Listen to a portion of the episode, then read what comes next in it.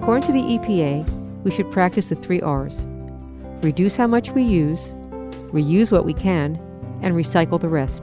Only after that we should dispose of what's left, and then in the most environmentally responsible way, of course. This is the Eco Minute, and I'm Enid Sisskin. We spend a lot of time focusing on recycling, but that is still an energy using process. It's even more important to reduce and reuse. This month, we're going to be giving you suggestions on what you can do to eliminate waste in your life and how to reduce and reuse. First, pre-cycle. If it doesn't come home with you, then you don't have to worry about how to get rid of it. So reduce waste in packaging when you make your purchases. The second is to reuse what you've got. Rather than throw it out, think of what else you can do with something. Can someone else use it? Donate it. Can you use it another way? Maybe. Think before you toss. For more information, go to wuwf.org.